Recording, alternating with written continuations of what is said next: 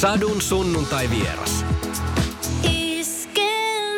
Tervetuloa Iskelmään, Laura Närhi. Kiitos. Sadun sunnuntai vieraaksi. Laura, niin kuin syvään päähän tässä nyt niin kuin ihan heti miten. Okei, uusi biisi on tullut, puhutaan siitä kohta, mutta tota niin, sä oot käynyt UNICEF-reissulla Malavissa. Minkälainen kokemus on, kun on tuommoisella hyvän tekeväisyys ää, matkalla mukana siellä – näkee täysin erilaista arkea kuin mitä, mihin on Suomessa tottunut. Minkälainen matka se oli? No siis se on nimenomaan syvään päähän. Tulla, tullaan täältä niin kuin äärimmäisen hyvinvoinnin valtiosta ää, yhteen maailman köyhimmistä maista.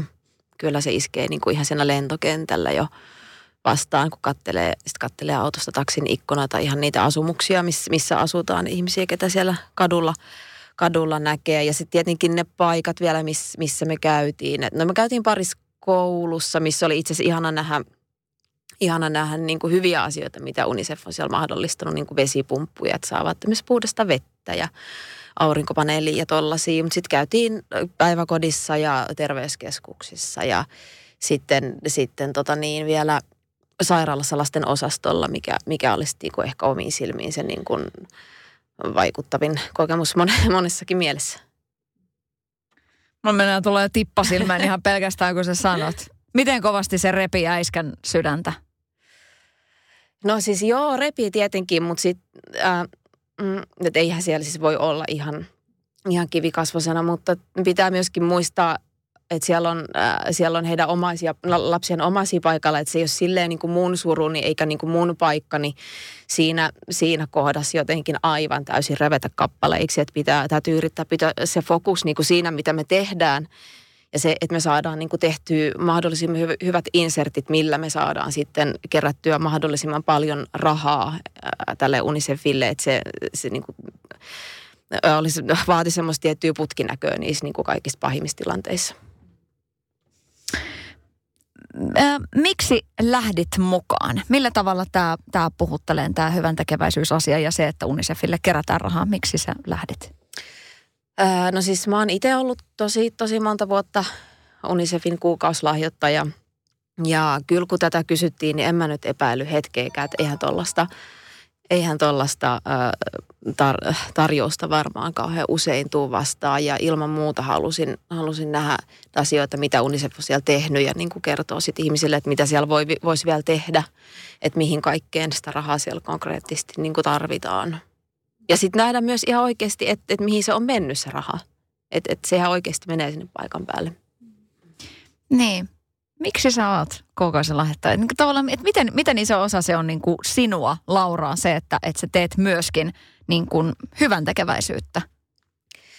No siis toihan on niin kuin helpoin mahdollisin tapa myös, että se on se 12 euroa kuussa, mikä on niin kuin hyvinkin maltillinen summa. Ja sitten paikan päällä myös näin, että mitä sillä vaikka 12 euron kuukausimaksulla voi saada niin kuin muutaman viikon annoksen esimerkiksi ravintoa aliravitulle lapselle. Että se on ihan äärimmäisen helppoa, se on äärimmäisen tehokasta ja mä en niin pystyisi itselleni perustelemaan mitenkään, mitenkään sitä, että mä en osallistuisi tällaiseen työhön.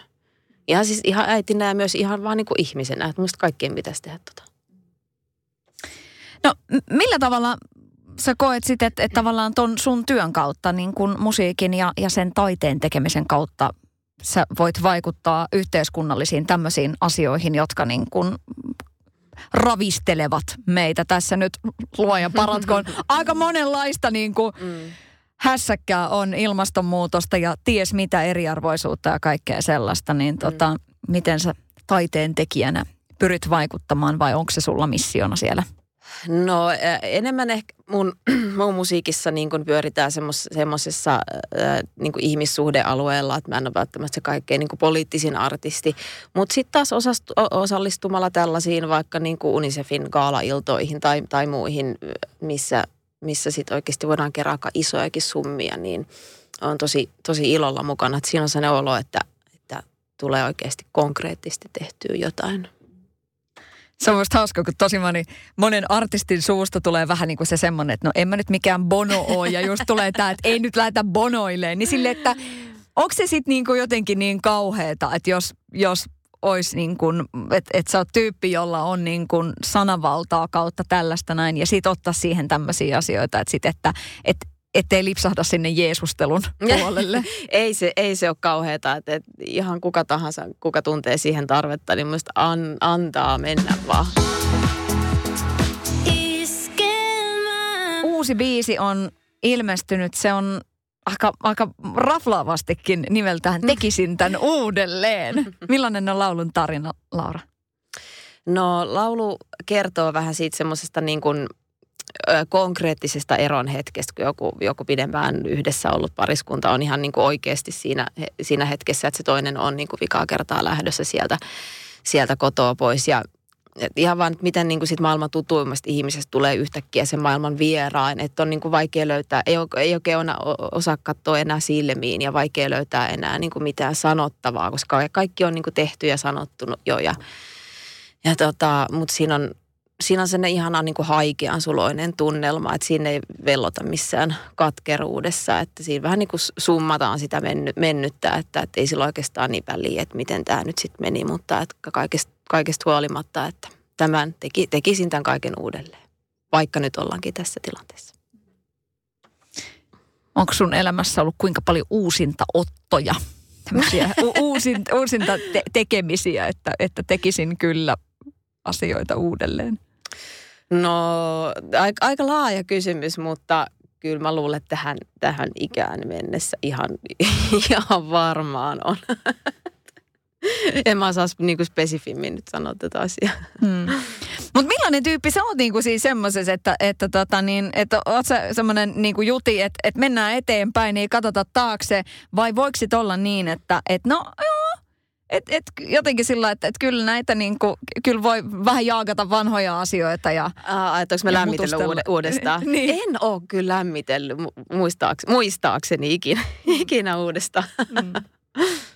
Hei tota, millainen elämäntilanne? Se on nyt, nyt kun uusi biisi ja kaikki. Tässä niin kuin, tässä nyt vähän niin kuin ooteltiin, niin mm. millainen, millainen elämänvaihe sulla on menossa, Laura? No, nyt on tosi hyvä elämänvaihe, että on edelleen studiossa, on ollut siellä aika, aika pitkään, mutta nyt meillä on oikeasti niin kuin käsillä se tilanne, että meillä on, meillä on levyllinen biisejä olemassa ja mistä on aika paljon itse tehty jo valmiiksi, että muutama biisi pitää vaan niin kuin kyntää siihen valmiiseen, valmiiseen kuntoon ja keikalle lähdetään sitten, kun, sitten kun levy ilmestyy. Et muuten se on aika lailla sitä niin kuin kodin ja studion välillä suhaamista. Et aika vähän siinä on glamouria tällä hetkellä, että sit sitä ootellaan. Kuinka kovasti olisit sen tarpeessa? Niin kuin Kyllä, tavallaan. jokainen meistä tarvitsee hituisen glamouria silloin, silloin tällöin. Onneksi mä, pääsen, onneksi mä pääsen välillä vähän gaalailemaan ja muuten. Mm. Mm. Niin. Mutta tota, mut, otaks sun, että hyvin nautinnollinen elämänvaihe, että kun on sitä niin kuin kotia ja mm. työtä, jota rakastaa? No siis ilman, ilman muuta joo ja tota, varmaan jos, jos suunnittelisi jotenkin tarkemmin uraansa, missä mä oon siis, by the way, niin kuin aika huono, että mä, mä en osaa tehdä sellaisia niin kuin viiden vuoden suunnitelmia, niin olisi lähtenyt paljon aikaisemmin keikoille ja ollut muutenkin nopeampi. Mutta tota niin, mä luulen, että sitten jäl, jälkikäteen, jälkikäteen, kun on asia katso, niin ei se varmaan mua kaduta, että mä oon ollut esimerkiksi niin kuin lapsen kanssa aika pitkään kotona. Et mä luulen, että se kääntyy niin kuin plussaksi sitten niin, kuin niin sanotusti pitkässä juoksussa. Jep, koska se on, se raastaa, kun on niitä, tietkö, että neuvot, joita kuolinvuoteella joku vanhus on sanonut. Mm. Sitten siellä on just se, että niinku, ole niiden sun rakkaiden ihmisten kanssa sillä aivan, mm. niin. Niin, nyt se on sen verran iso, että se on vaan iloinen, kun mä lähden johonkin, kun se pääsee yökylään. Se on parasta, mitä hän tietää. Mm. Mutta tota, niin mitäs toi suunnittelu? Sä sanoit, että, että sä et mm. ole siinä kauhean hyvä. Pitääkö sun mielestä artistilla olla – joku semmoinen, pitäisikö, pitäisikö kaikilla olla joku semmoinen tarkka suunnitella, että mitä mä haluan, että missä kohtaa mun tähti on tuolla niin kuin Suomen musakentällä? En mä tiedä, toi riippuu tosi paljon tyypistä. Mä tiedän, että on artisteja, jotka ihan oikeasti tekee viisivuotissuunnitelmia ja sitten on niitä, niitä jotka niin kuin elää ihan täysin tällä hetkellä. Tietenkin se fokus pitää olla ihan täysin, mitä siinä, niin kuin siinä hetkessä tekee. että nyt mulla on vaan tuossa – levyssä ja kaikki, mitä tulee sitten sen jälkeen, niin, niin katsotaan sitten, kun me ollaan saatu, saatu toi valmiiksi, että se, se on vähän semmoista niin kuin jonglöörausta kyllä noiden, noiden asioiden kesken. Miten hyvin sulla pää kestää siis tämän kaltaista toimintaa? Siis sillä että, mm. että, että keskitytään nyt tähän näin, että ei ole sitä semmoista niin kuin tosi käydään life coachien ja ties minkä mentoreiden kanssa läpi, että no niin tässä kohtaa sä teet tämän siirron ja tässä kohtaa tämän ja sitten tämä poikii tätä ja tota ja näin. Kyllä se kestää tosi hyvin. Mä oon aina halunnut aika paljon erottaa työtä ja vapaa-aikaa. Että sitten kun tehdään töitä, niin sitten tehdään, mutta sitten, sitten kotona, mä, siis mä ikinä käy missään kissaristiäisissä, enkä juurikaan niin pyöri. Mä tosi vähän seurustelen muiden muusikkojen kanssa niin kuin vapaa-ajalla. Mun kaverit on aina ihasta ja muista piireistä. Mä jotenkin tarvin siitä, siitä niin kuin, tai, tai siitä, kun tässä työssä jotenkin kaikki kohdistuu niin paljon mun itseeni, niin mä tuun niin allergiseksi, allergiseksi sille välillä, että sitten vapaa-ajalla niin mä haluan jo miettiä jotain aivan muuta. Mua ei niin huvita hirveästi puhua työasioista vapaa-ajalla. Mm. Millä, mikä sun lempinimi on niin kuin sellainen kavereiden kesken? Se joku Lare? En, tota, Lapanen on monen yksi. Yksi usein käytetty. No se on hyvä. Se, että nyt kun sanoit sen glamourin, niin tota, lapa, lapasessa ei ole sitä mm. niin kuin glamouria. Niin. Onko se ollut sus aina, kun sä oot kuitenkin sillä jo mm. tosi pitkän siivun tehnyt, niin kuin ollut musa-bisneksessä mukana, niin mm. niin onko se ollut sulle aina semmoista, että sä, että sä haluat pitää ne kaksi jotenkin sit erillään? On se varmaan ollut. Tietenkin silloin niin kuin kemopetroli-aikaa tosi paljon oli kiva käydä enemmän kaiken maailman tapahtumissa. Se oli niin kuin jännää ja se moti myös tosi paljon nuorempia silloin. Ja että musta se oli ihanaa jossain vaiheessa huomata, huomata, että ei ole niin kuin pakko. Että tätä työtä voi tehdä ilmankin sitä niin kuin ylimääräistä niin kuin säpinää. Että voi vaan tehdä sitä työtä ja sitten tehdä jotain muuta välillä. Mutta joidenkin ähm, tuossa sun duunissa olevien suustahan sitä vähän niin kuin tai ei nyt tavallaan, ei sitä suoraan sanota, mutta ehkä tulee vähän se semmoinen, että ihan kuin pitäisi mm. olla vähän niin kuin koko aika sillain, että niin, tietenkin tuo some, joo, somehomma on muuttanut totakin, to, totakin aika paljon. Mä en ole siinä mikään ihan paras mahdollinen, mutta tota, myös sitten kun tulee perhettä, niin siihen ei niinku fyysisesti ole vaan niinku mahdollisuutta olla 24H-artisti. Et eihän siitä tulisi mitään, kun kaurapuuron keitossa jotenkin pyörisin täysistään lingeissä ja keskittyisin vaan itse, itteen. Ei, ei se vaan niin kuin mene sit silleen. Että kyllä mä tiedän, että ka- kaikilla kollegoilla, joilla tulee perheen lisästä, niin kyllä se asetelma muuttuu aika paljon. Satu, sunnuntai ja vieras. Sadun sunnuntai vieras. Oletko itse itsesi somemanageri? Öö, joo, olen. Mm. Varmaan joku voisi sanoa, että valitettavasti, mutta joo, kyllä mä olen. Mm. Mutta tuleeko sulle semmoinen huono, huono omatunto siitä, että, että pitäisi jotenkin antaa enemmän? Niin kuin sä sanoit, että, mm. että sä et ole välttämättä niin kuin paras mahdollinen. Niin. Koska kun on niin kuin monenlaista koulukuntaa nyt tässäkin sillä että toiset somettaa ihan kaiken, että mm. et kaikkeen pääsee mukaan, vaikka ei välttämättä olisikaan sellainen niin kuin mm. ehkä iso, iso tähti tai tavallaan semmoinen influenssari. Niin, mulla on oikeastaan toistepäin, että sit, jos mä oon niin tekemässä, tekemässä jotain ja sitten mä oon ottamassa siitä tota, vaikka Inesta kovasti, mietin silleen, että ihan oikeasti, ketä tämäkin nyt kiinnostaa, en mä voi laittaa tota tonne, että ihmisillä on niin paljon parempaakin tekemistä kuin nämä kuvia jostain mun lounasta. Mm. Mutta siis mä oon kuullut itse asiassa tota, äh, niin kuin semmoisenkin, että joku henkilö X on syömässä ja sitten tarjoilija tulee kysymään, että äh, eikö tämä ollutkaan hyvä? Sä että ei kun tämä oli tosi hyvä. Mm. Niin, mutta kun sä oot ottanut kuvaa siitä sun annoksesta. Okei, joo, o, asia, asia selvä. että tota, Öö, no kyllä mä niinku itse ehkä tässä tavallaan on, on niinku pikkasen huolissanikin siitä, että et, et kuinka mm. se oma, että se maailma pitäisi niinku työntää sinne someen. Että siihen on tullut aika semmoinen niinku, vähän semmoinen allergiakin. Joo ja mä huomaan, että musta tulee ihan fyysisesti niinku levoton ja vähän rauhaton, nyt jos mä oon koko ajan siinä somessa. Että et mun on niinku pakko, pakko jotenkin laittaa se pois, että mä pystyn keskittyä johonkin vaikka työntekoon tai ruoanlaittoon tai mitä ikinä nyt silloin tekeekään. Mm. No mitäs tämä herutus? Niin tota, niin, kaunis nainen kuin sinä olet. Okay. Niin just siis tämä tämmöinen, tiedätkö, että kun itse niinku miettinyt sillä että okei, mä oon ihan tyytyväinen siitä, että mä en ole laittanut itsestäni mitään niinku tissivakokuvia tai peppukuvia johonkin mm. someen, koska jossain kohtaa ne tulisi mun laps, lasten silmiin. Se olisi mm. ehkä vähän sillä vaikeahko selittää. Tai ehkä siinä saisi niinku itse vähän selitelläkin, että, että mm. miksi äitistä on jotain peppukuvia. Niin tota, mikä sun linjaus on tavallaan tää, just tämä tämmöinen niinku seksikkyys mm. kautta just tämä herutusosasto? No mä oon varmaan vähän valitettavan huono tuossa. Mä muutenkin musta tuntuu, että mä, mä, mä pukeudun niin kuin nunnaa, että mitä vähemmän paljasta pintaa, niin sitä, sitä parempi. Että musta ei varmaan saisi herotuskuvaa, vaikka niin kuin yrittäisi. Mä en jotenkin koe sitä tarpeellisesti. Mua alkaa, alkaa niin kuin, jos mä yrittäisin tehdä sitä, mua alkaa vaan niin, kuin niin paljon nolottaa konkreettisesti sillä hetkellä. Että, ihan, että just, että, että onko tämä nyt oikeasti niin tärkeä juttu, että tämä ansaitsisi päästä, päästä someen.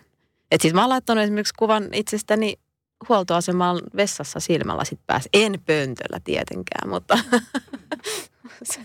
siitä tuli parempi mieli. Ei kun se on, joo joo joo, kyllä, joo, rillit, rillit päässä ja pipo joo. päässä. Ja... Just näin, oli joo. pipo päässä, joo, joo. Teboil kivihovi. Jep, mm. ei muuten varmasti harva tunnistaisi sua siinä. Mm. Ihan varmaan, niin ei, ei. Mm. Jenni Vartijainen mun mielestä sanoi, että että hän joku bändi, joku, tai niin kuin joku crewn jäsen ei ollut tunnistanut häntä sillä mm. huoltoasemalla. Olivat samassa porukassa, mutta sitten jotenkin sillä että Jennillä mm. lasit ja pipoja, niin se ei tunnistanut. Joo, ja sitten sit siis tota niin, tuolla päiväkodin, päiväkodin pihalla, niin äh, muutamat niistä äideistä, vaikka ne niin tietää, tietää mun biisejä radioista, tietää sen niin artistihahmo, niin ei ne ollut tajunnut, että tuon yhden pienen tytön äiti on se laulaja. Musta se oli ihan mahtavaa, että mä oon tehnyt jotain ehkä oikein silloin. Olet. Mm. Ö, niin, tuliko siitä sitten semmoinen niin kuin jotenkin, ai kauheita, jotenkin, selittikö se sitä sitten jotenkin? No, joo, tota? mutta musta se oli jotenkin, musta se oli jotenkin ihanaa ja niin hauskaa ja niin siis niin kuin sy- sympaattisella tavalla, että mä, mä sain siitä tosi paljon iloa. Kun se antaa just uskoa siihen, että tavallaan, että, että ei, et voi olla niin kuin vähän inkognitokin mm. sitten. Et ihan oikeasti voi. Et sä voit toki luoda itse semmoisen illuusion, että sä et voi, mutta se ei oikeasti pidä paikkaansa. No tota, onko yritetty joskus legendaariset levyyhtiön sedät tai jotain, joku muu jengi, onko joku yrittänyt joskus vaikuttaa niin kuin siihen, millainen sä oot artistina, vaikka Kemo Petrolin aikana tai mm. nyt sitten näin niin kuin solo? Kyllä se toimii niin päin, että multa kysytään, että millaisia kuvia sä haluaisit, että susta otetaan. Tai millaista mediaa sä haluaisit tehdä. Ikävä nyt tietenkin kumota ihmisten ennakkoluuloja, että, että tota, näistä levyyhtiön sedistä, mutta mun kohdalla se ainakin menee tälleen. Wow. Onko se oikeasti ollut koko ajan niin? Ihan niin kuin alusta alkaen?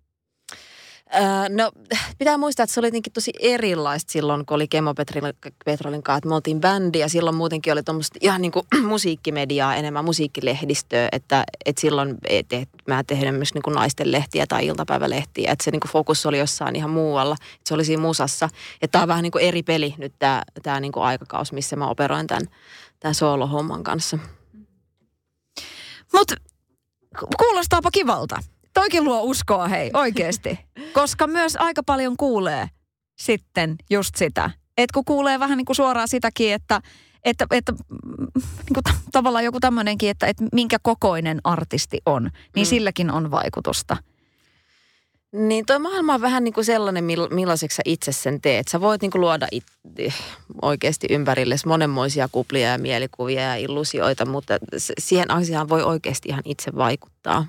Että sun ei tarvi olla sitä 24H, jos sua, sua ei huvita.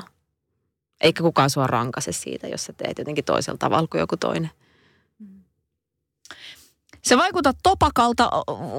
Oletko koskaan pelännyt tämmöistä niinku hankalan e, muijan mainetta? en, en, oikeasti mä en mä ole yhtään hankala. Mä oon hyvin yhteistyökykyinen ja tosi kiltti ja, ja tota, sille välillä turhankin sopeutuvainen.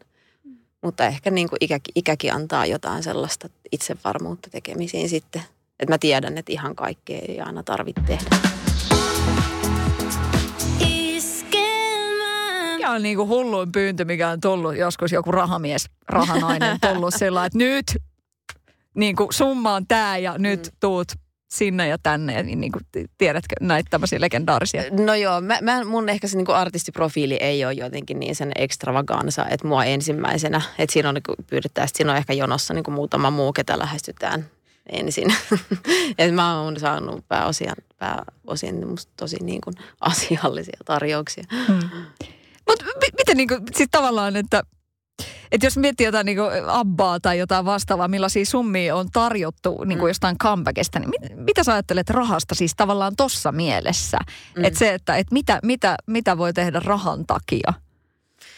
Öö, no tosi paljonhan teke, tehdään sellaista niin kuin yritysyhteistyötä ja on, on mullakin ollut biisejä jossain, jossain mainoksissa, että se riippuu ihan, ihan tuotteesta, että jos on sellainen, minkä takana voi, voi seistä niin, ja siitä saa kohtuullisen korvauksen, niin se on semmoinen asia, mikä mahdollistaa sitten muita juttuja. Et nykyään kun tuo levymyynti on, mitä on, niin se tulovirta niin kuin sieltä puolelta on vähän heikentynyt, niin sitä kompensaatio on vaan pakko jostain silloin – silloin löytyä. Että jos haluaa haluu niin elättää itsensä muusikkona.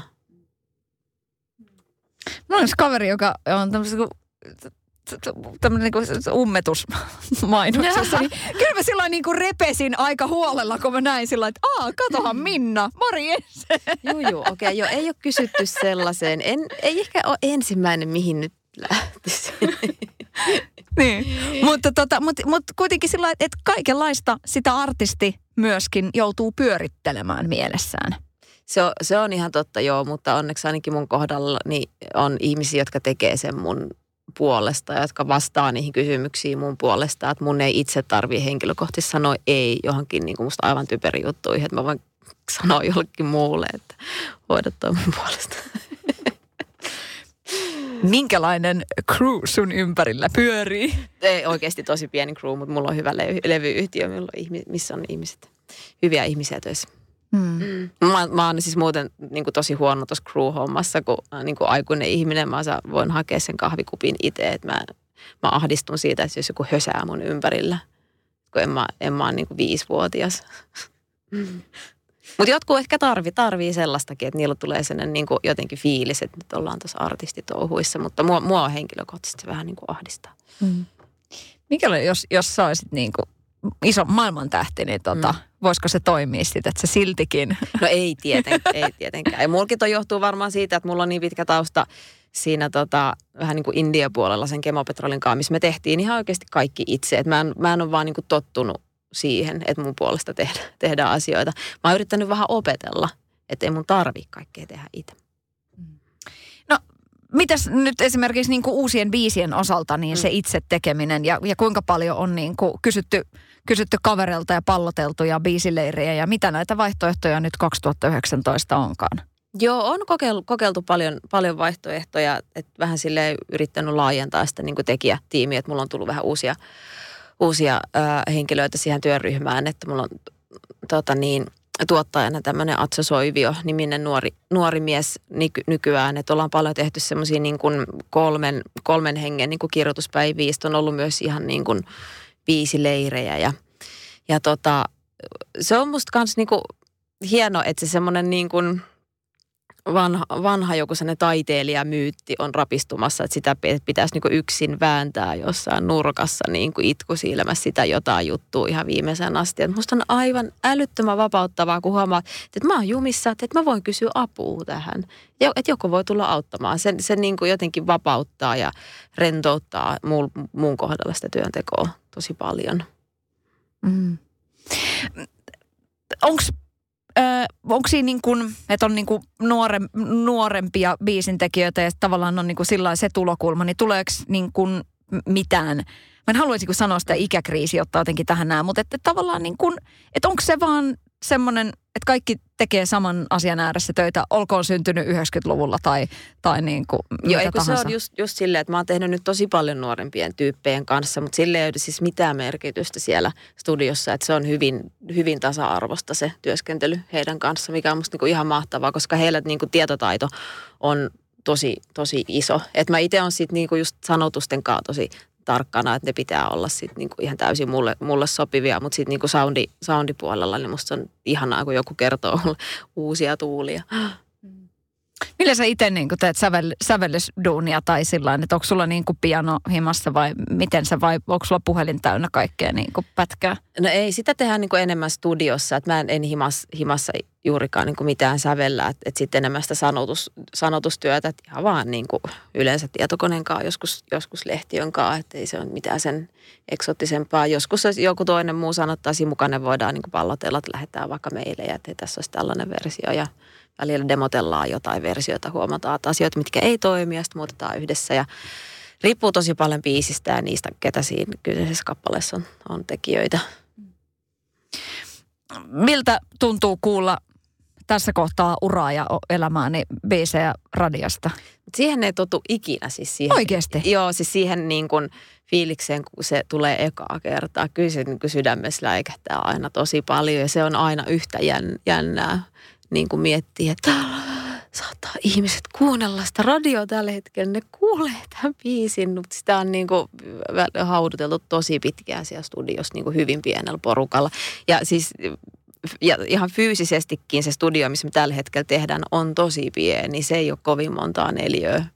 Että sitten kun ajattelee, että nyt, nyt se menee tonne koko Suomelle, niin se on, on hurja fiilis. kun ne on kuitenkin vähän sun lapsia ja saat vähän silleen pelkää niiden puolesta, että mitä jos joku niin satuttaa niitä tai sanoo pahasti. Tai. se on jännä.